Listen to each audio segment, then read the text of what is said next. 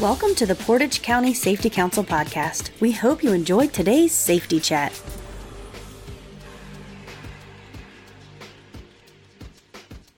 Hi, this is Nick Koya with the Portage County Safety Council and the Ohio Bureau of Workers' Compensation. And I'm here with Mike Thompson from the Portage County Safety Council. Mike, how you doing? Good. How you doing, Nick? Doing good. You know, I'm really excited. We just recorded a really fun podcast on how to sell safety.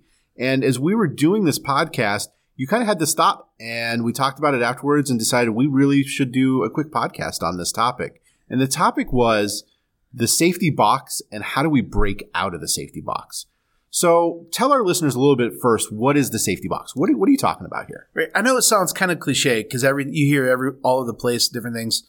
Get out of the box, out of the box thinking, break the box, all these different things. Well, if you notice in our culture, the reason why that message is still relevant even though we've heard it a million times, is we tend to compartmentalize everything. So in the workplace, what we'll do is we create a box for everything. This is my production box. This is my safety box. This is my HR box. This is my management box. This is my quality box. And we make these little boxes as if they're not integrated with everything else, right? And so what tends to happen is we think when it comes to safety, well, you know, you probably see this when you go to the floor or, or, different facilities. You say, hey, what about A, B, and C? And they're like, well, we're doing everything for safety. We're doing our daily toolbox talks or weekly toolbox talks. We have the poster up. We have the, the free steak dinner contest. We do all these different things and it becomes literally a checklist of check, check, check. We're talking about safety, but really safety encompasses every system, every part of our business.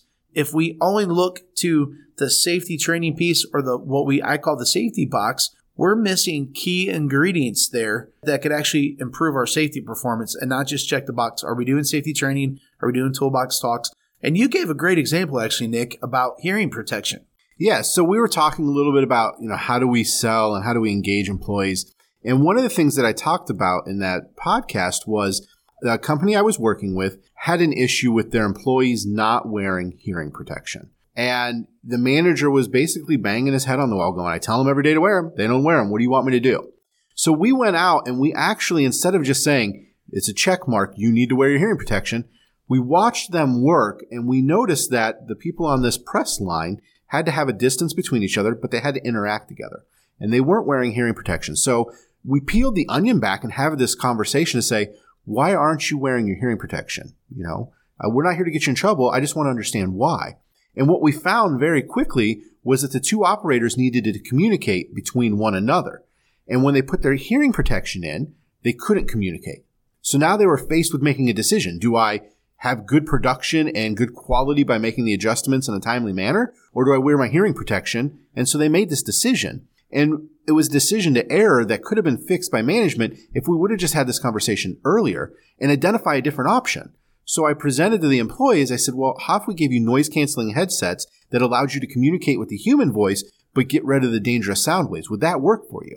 And they said, yeah, that we would wear them every day. We want to protect our hearing, but we have to communicate to get this end of the press and that end of the press to work together correctly. So we identified a production issue and a safety issue all in one, and we were thinking outside that box. See, what the box does, it almost blinds you. When you think safety, it means PPE, yeah, and that's they, all they were looking at for safety right. was he's not doing. They're not working safely. They're not wearing the hearing protection, and that's all they were focused on that safety piece. And so instead of a box, really the company I think becomes a puzzle. And each piece has to latch into the other piece. That's perfect. Yes. And in order to do that, we have to break the box apart and get those pieces to interconnect together to create the ultimate picture, which is great number of production items coming off in high quality in the safest manner possible becomes part of that core value system. Right. Integrating safety into your system, not adding safety just part of your day. Yeah, it's not, you know, often I hear I need another tool for my box. So I have this safety tool that I put in my box. It's a wrench right. and I have a screwdriver for production and I have a hammer for this. Well, th- those are all tools. And while they help you get to the end result, they don't integrate together well. Maybe we need to change our focus and start thinking of this more as a puzzle. And how do we get the pieces to latch together to create the final picture. More safety integration. Maybe that's a, a phrase that we should refer to more often. And let's take apart your story. Okay. From an outside perspective, it's easy for anyone to judge that guy and say, look, that's obvious. Anyone should have caught that.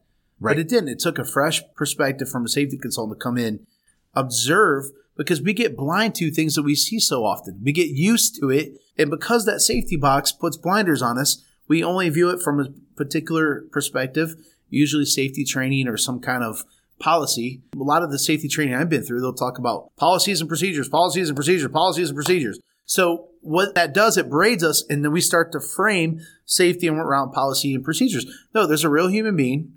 There's a real system there of how people work together. In this case, it was communication.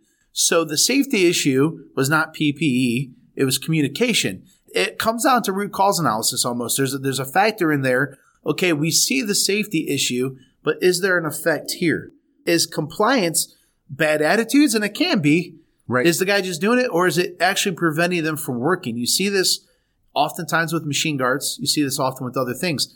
And and I'm not advocating removing those. Hear what I'm saying when we're, we're Right. talking about it. But there is something that's a little deeper rooted. So in this issue, if we just look at the safety box, which would be PPE, we missed it and we're just getting frustrated like that safety manager did that this isn't getting done. But it's really a more a deeper root cause analysis needed to take place. Well, and, and and really, what it comes down to, and I've been pushing this as a safety consultant for years now, is I can give you all the written programs that you need. I can identify all the PPE and put it on the table for your employees, but they have to make a decision to do things correctly, and so it's a behavior issue too. And so we have to learn to look at this as managers, not just as, hey, this is a safety issue. You're not wearing your hearing protection. What's the behavior? What's driving that behavior behind it? And that behavior is going to affect everything. And so we have to learn how to manage behavior and how to get outside of just saying it's a safety checklist. I'm checking my box when I walk by to say, wearing your PPE, you work safely today. Because they could wear their PPE and they're still not working safely. Right. And that's what Kerry said in the last podcast is are you lucky or are you safe? You could have a great safety record and you could just be lucky because those near misses never actually made contact. So this month we surveyed our members and we asked them two interesting questions. I'll talk about the second. I said, when you feel tempted or pressured to work unsafely, what are the factors? What are the causes of that temptation or pressure? The number one response was tiredness or fatigue. That shocked me a little bit. I didn't expect it. I knew fatigue was an issue in here. Here's another issue in here. Only about half of those, about half the amount, cited overtime or strenuous work schedules as part of that. As a safety issue, we know, according to OSHA, and I believe NIOSH had some studies out there, fatigue can increase chances of injury up to 38%, especially if you're talking night shifts. Right. So, how many hours are your staff working? Are they working overtime? Then it could be an hour issue. Maybe you need to suck it up and and bring in some temporary workers, some some other staff, beef it up. And I know we may lose a little profit on this, but it, it helps ensure a little bit of safety. Or if it's not the issue, we can jump in there and say, hey, this might be a lifestyle issue. People in our thing, they have some stuff going on at home. How do we help address the healthy lifestyle? There's so many different factors, but the thing is, are workers tired? Let's get to the bottom of that. Is it the stressful work environment? Is it something at home? Are they working too many hours overtime? And really just kind of break the PPE kind of mode with the safety box. Right. And and really that's a big piece because if they are having tiredness in the workplace and it's because of stress in the workplace and those additional hours. You know, we have a shortage of workers right now. So we have a lot of facilities pushing that hours work meter. They take them from 8-hour shifts to 10-hour shifts, 5 days a week to 6 days a week. Some people work 7 days a week. And so that stresses the employee. Not only is it unsafe, but what does your quality and quantity look like as you go down that line too? So yeah, it may cost you some money to bring in that temp worker to ease some of that work burden, but are you going to have better quality and quantity at the end result too? And the second piece is the companies that I have worked with that have great safety records and really are doing a good job, not only with the compliance, the OSHA requirements, but have a culture of safety, a culture in which you can just feel safety in the building is this. It's the safety manager and it's the production manager and it's the shipping manager that have a very good relationship with their workers. It's the president that I walk around the building with and they walk up and they go, Joe, how you doing? How are the kids? How was that baseball game last night? Hey, Johnny, how was, uh, how was your bowling team last night? What'd you guys score? They have this personal relationship and they know people and they can identify those triggers early and intervene with that. And they've tied safety. So it's tying safety into the culture of the company, not just it's a checkbox so you're not wearing your safety glasses. And they're able to identify when people are doing things that are just out the norm. Why are you not wearing your hearing protection? You know, what's going on? What's, what's causing this here? They're willing to have those conversations and they're seeing better results from that. They're encompassing everything. They're not just looking at safety as a checklist or as a tool to get compliance. Here's another thing. When you look at the safety box, you're putting safety under a microscope. Again, you're isolating specifically safety issues. So even if you look at near misses, even if you look at the accents and you, kind of study and you look at all these things, we get that checkbox. We could be missing the big picture altogether. Right. The second issue on that survey Uh, of factors of that cause us to that tempt us or pressure us to work unsafely was complacency or lack of situational awareness, focus, these kind of things. So in our safety box, again, looking at PPE, looking at the near misses, those are Right. good things. But are we doing something to actually address another root cause, which according to our members was complacency, situational awareness? You just get so caught up in the mundane task. Is that it? Is it just the everyday task, the lack of focus? Because I here I'm putting punching out widgets again, punching out widgets, punching out widgets, and you kind of just don't pay attention because you're so routine to it. And so maybe the solution at that point is job rotation. Maybe it's something you know. I, you know, I don't know if you have any comment on that or how you want to approach it, but I see exactly what you're saying here. And it does. We become complacent in the things we do. And safety is easy to become complacent with. Sometimes the complacency is safety as a checkbox. I don't know how many customers that I visit that say, Nick, can you put together a checklist for me to do an assessment of my facility? Sure, I can, but that's all you're ever going to see. You're going to say, fire extinguisher where it needs to be? Yes. But you're not going to see the fire hazard that's sitting right next to it because you're looking at that checklist. Safety needs to become part of culture. And it needs to just be Absolutely. what you live and breathe in the facility. And it needs to be that puzzle piece. It's not going to be a square box. Okay. It's going to be a jagged piece that's going to overlap into a lot of different areas. And we have to understand that. So we have to break that box apart. We have to look at something different. here's what no one wants to hear. You really have to engage your employees. Yes. everyone's cool with engagement, but you're going to have to take the time. Me personally, I would survey them. Like we did our members. Easy. Free Survey Monkey gives you 10 questions. You throw something out there like we did. You make everyone your staff go through it. If you're concerned they're not going to be truthful, have someone like Nick or someone from the outside come in that can take the survey. That way there's no issue of trust there where they feel like there's going to be consequences for that survey. But you start asking them questions. When you feel tempted to work unsafe, what are some of the factors? Right. If it's fatigue, not, you know, we had probably about 10 responses on there. Then we had a blank column for other on our survey where people chimed in a, a few of those. The crazy part is when people start answering these type of questions, now we can actually pinpoint where our problem areas are. Our workers feel like they're being pressured or, the pressure the, the, the, to take shortcuts to get the job done could actually be a result of fatigue or some of the stress factors. And we may not know how to articulate it or, or explain it with words. But when we give the survey, it gives them space to actually communicate when they feel tempted, when they feel pressured to work unsafe. A lot of people in that survey, Nick said they feel pressured to cut corners. And it didn't come from supervisors. This is the ironic part about it. See, me assuming looking into that initially, I thought, well, this had to be pressure from supervisors, but they didn't respond to that. It's Right. their own self pressure to meet deadlines and deal with the stress of work while tired and complacent. It becomes the question then becomes what is the culture? Do you have pressure to, are your goals, all right? The culture is derived by your goals. If your goal on your board or your monthly talk from the CEO is we pushed out 10,000 units this year, it was the best month we've ever had. Great job, team. Yeah, congratulations, you did that. But there was no mention of safety in there. What happens is now they subconsciously identify the most important thing is production, production, production. Yes. And that's where injuries come from. The other big issue that you have to consider when you start surveying your employees, though, is you have to be accepting of the results. If you do a survey and they- it's horrible and you don't like the results and you hide it, you're going to do more damage to your culture than you're going to do good. So you have to be willing to A, do the survey, B, accept the survey results no matter what they are, and then most importantly, C, react to those results in some type of productive manner by sharing those results and putting a game plan together. That's a tough pill to swallow. I did survey early in my job here. So I went to a manufacturing facility, just keep it real generic. The HR manager invited me in. We talked about some things she wanted to pinpoint. We took a survey. Uh, I think there were around 150, 180 employees.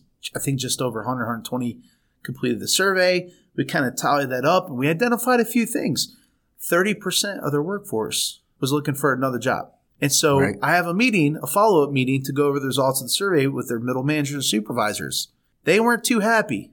Right. I said some terrible threatening things, I guess, after I left. and and that's part of the culture. Can your culture actually face the truth when it comes to it? 30% of the workforce was looking for another job. Now, she thought it was a particular supervisor. The results of the survey showed all the shifts were equal in each shift supervisor. So I said, it's not a supervisor issue, it's a culture issue here. Because every shift, you thought like this guy was worse than this guy or whatever it is. But literally every shift had the same issue 30% almost exactly, maybe a couple percentage. It's a culture issue and you have to face that. Now the supervisors have to face the reality that a third of the workforce don't want to work for them. And they don't like that. And right. so because there's pushback, guess what happens? Nothing. Right. And and there's no actually change to the organization.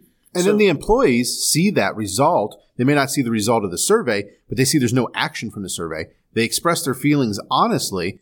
Now they feel like they're not important. And that has a diminishing result on production quality and safety in the facility. Right. And you really have to be able to subjectively put this like a third person and look at the results, take your emotions aside from it, because it can be tough. You know, especially if you're a supervisor and you see your employees don't like working for you. That's a hard pill to swallow. But if you look at that, you can pinpoint a couple things and get some really good information. After the survey we did, I'm thinking, wow, our members have a real big issue with fatigue. Now, right. only half of those people that responded mentioned working overtime. So cutting overtime may be the solution for half those members. But the other half, they have some looking to do. Is it work stress? Is it outside of work? Th- these are questions that you could ask in quick surveys you could throw a generic one out there. I recommend if you want to break the safety box, throw a generic survey out there. When you work unsafely, what do you feel is the cause, the reason, the pressure? When you work safely, what do you think it is? What's your motivation? Ask a couple simple generic questions, get feedback, and then do a follow up survey a few months later and actually pinpoint it. So after this survey, we could do a follow up. Okay, so fatigue was the number one issue. Right. And then complacency was two. And then the second was uh, pressure to meet deadlines, get orders out, and all that stuff. Okay. So I could do a follow up study if I was an employer. We're not, we're safety council, so we're not going to do that. But we could pin that down to our staff. We could pin that down to shift. We Is it only third shift people that feel fatigue? Is it first shift? We could, we could, there's so many different dynamics. And you just do that follow up, and it gives you such information because you may find your safety issue has actually nothing to do with what we put in the safety box. It may right. have nothing to do with PPE nothing to do with all these other things that we make it. And it doesn't matter how good your steak is for the contest. Most of the time, that doesn't work unless there's already motivation. The involved. factor driving the safety concern comes from a different area. So we have to look outside the box. Right. And we have to be willing to accept change across the board. You know, that's the only constant in business is change. If you are going to stay competitive, you're going to be better than the company you're competing against. You have to constantly be changing and staying one step ahead. And a lot of companies get comfortable with not only production and quality, but they get comfortable with safety and they're not willing to change. You have to, it's a constant. The only success you're going to have is by accepting that constant change and working towards that. I heard someone outside of work say recently, they made a comment and it made me laugh. It made me think about it in terms of safety too, though, is they said, you know, people tell me they clean their house and they go over their house and it's not very clean. To them, it looks clean because they're used to the mess that they're used to. Right. And they kind of fold a few things and shove it up. And for them, it looks, it's a big improvement. But when I go there, I'm like, oh, wow. And it makes me think about safety. A third of our members said basic fundamental things like housekeeping is an issue. And right. we all know that. But sometimes to break the safety box, you have to bring a fresh pair of eyes from the outside because you're used to what it looks like. You're comfortable in your own mess. We all are. Personally, it doesn't change when we work. We come in this work environment we're like, oh, no, that's fine. We have nowhere else to put them. Usually because inconvenience, but then we get used to, and this becomes the pile of junk over here, the pile here, and the slip hazard because the roof leak never got fixed here. Whatever it is, and so when you get a fresh set of eyes, it can help bring that in and help you see safety from a different perspective and break that safety box. It's because it's the answer we get to every question when we ask, why don't you change? Because we've always done it that way. You have yes. to be willing to look at things differently and have a different perspective. And that's what the safety box is. We have to get outside of this square of it's just a checkbox. We have to integrate it with everything and realize that outside factors affect safety and safety affects outside factors and integrate that into our total culture. And when that happens, you're going to see a better product. You're going to see safer results. You're going to have a better culture in your company. Yeah. And I just want to clarify we are not against checklists. I think they're a powerful tool. Yeah, they are a tool, but we have to look beyond the checklist. Yes. And if we're not careful, it'll help frame safety in our thinking as what's on that checkbox and not going deeper in that root cause analysis of why things are actually happening this way. Yeah, no, I agree. You know, this is a great idea, and I hope this helps some of you out there in the public, in the safety world, and in the management world start to think about safety a little bit differently. We appreciate you listening. It was a great idea, Mike. I appreciate it. And everyone, be safe. Thank you for listening. We hope you enjoyed today's podcast. For more episodes, check us out on iTunes, Spotify, Google Play, Podbean, or Stitcher. To get new episodes sent directly to your phone or smart device, be sure to subscribe. To learn more about how your company can earn up to a 4% Ohio BWC premium rebate by becoming an active member of the Portage County Safety Council, please visit our website at www.portagecountySafetyCouncil.wordpress.com. The preceding information is for entertainment purposes only. Views expressed may not reflect the views of any affiliated or sponsoring individuals or organizations. Listeners should carefully weigh information provided and seek advice from an appropriate professional before implementing. Listener discretion is advised.